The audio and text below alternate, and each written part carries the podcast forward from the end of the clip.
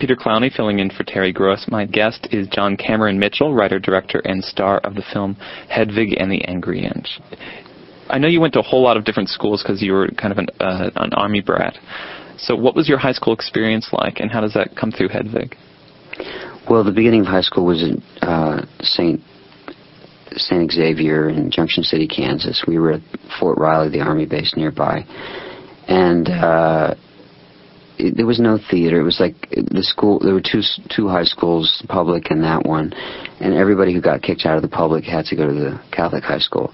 So it was highly mixed. It was the unwed mothers. It was the you know the Mexican immigrants. It was the Irish families. It was the general's son. It was uh, you know my girlfriend in junior high was uh, a black girl, and she turned me on to you know Parliament Funkadelic, and it was it was a really really mixed fun place but you know there were like 12 people in our classes you know in our entire senior class.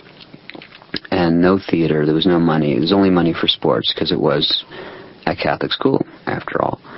Then we went to albuquerque where there was a little bit of theater but again a catholic school. So the the drama teacher miss heron who directed me in a pinter play you know in junior in junior uh, junior class, you know, gave up because she just hated the principal, and there was no theater again. So I had to get my mom to direct something, and you know, the talent show I had to choreograph something, uh, you know, interpretive dance to a Fleetwood Mac song, and these were things that I just felt I had to do.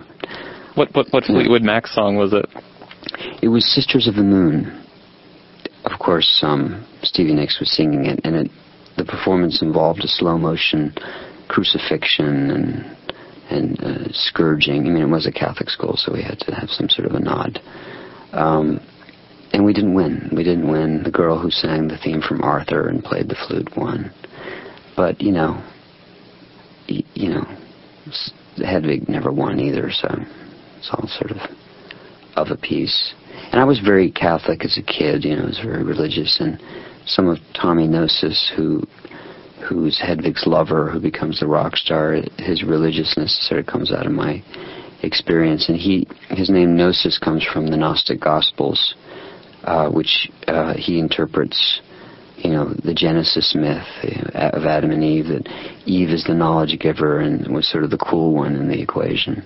And that's a very Gnostic view of, of Genesis. So there's a little bit of Plato, a little bit of Gnostics, a little bit of Socrates in there.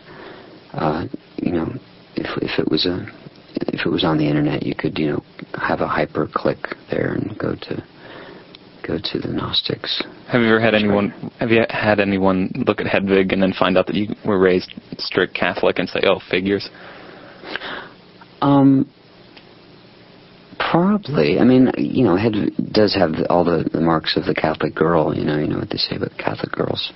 She's certainly a rebel. Um, actually, I went back to my boarding school, and I went to boarding school when I was 10 in Scotland, Benedictine boys' school, and I went back to the priest there, who I realized, of course, was a, a giant queen, only in my adulthood. Um, and I said, you know, I've become an actor. And he said, well, I'm not surprised. So I think it's the people who are there who aren't surprised more than those who might not have been there.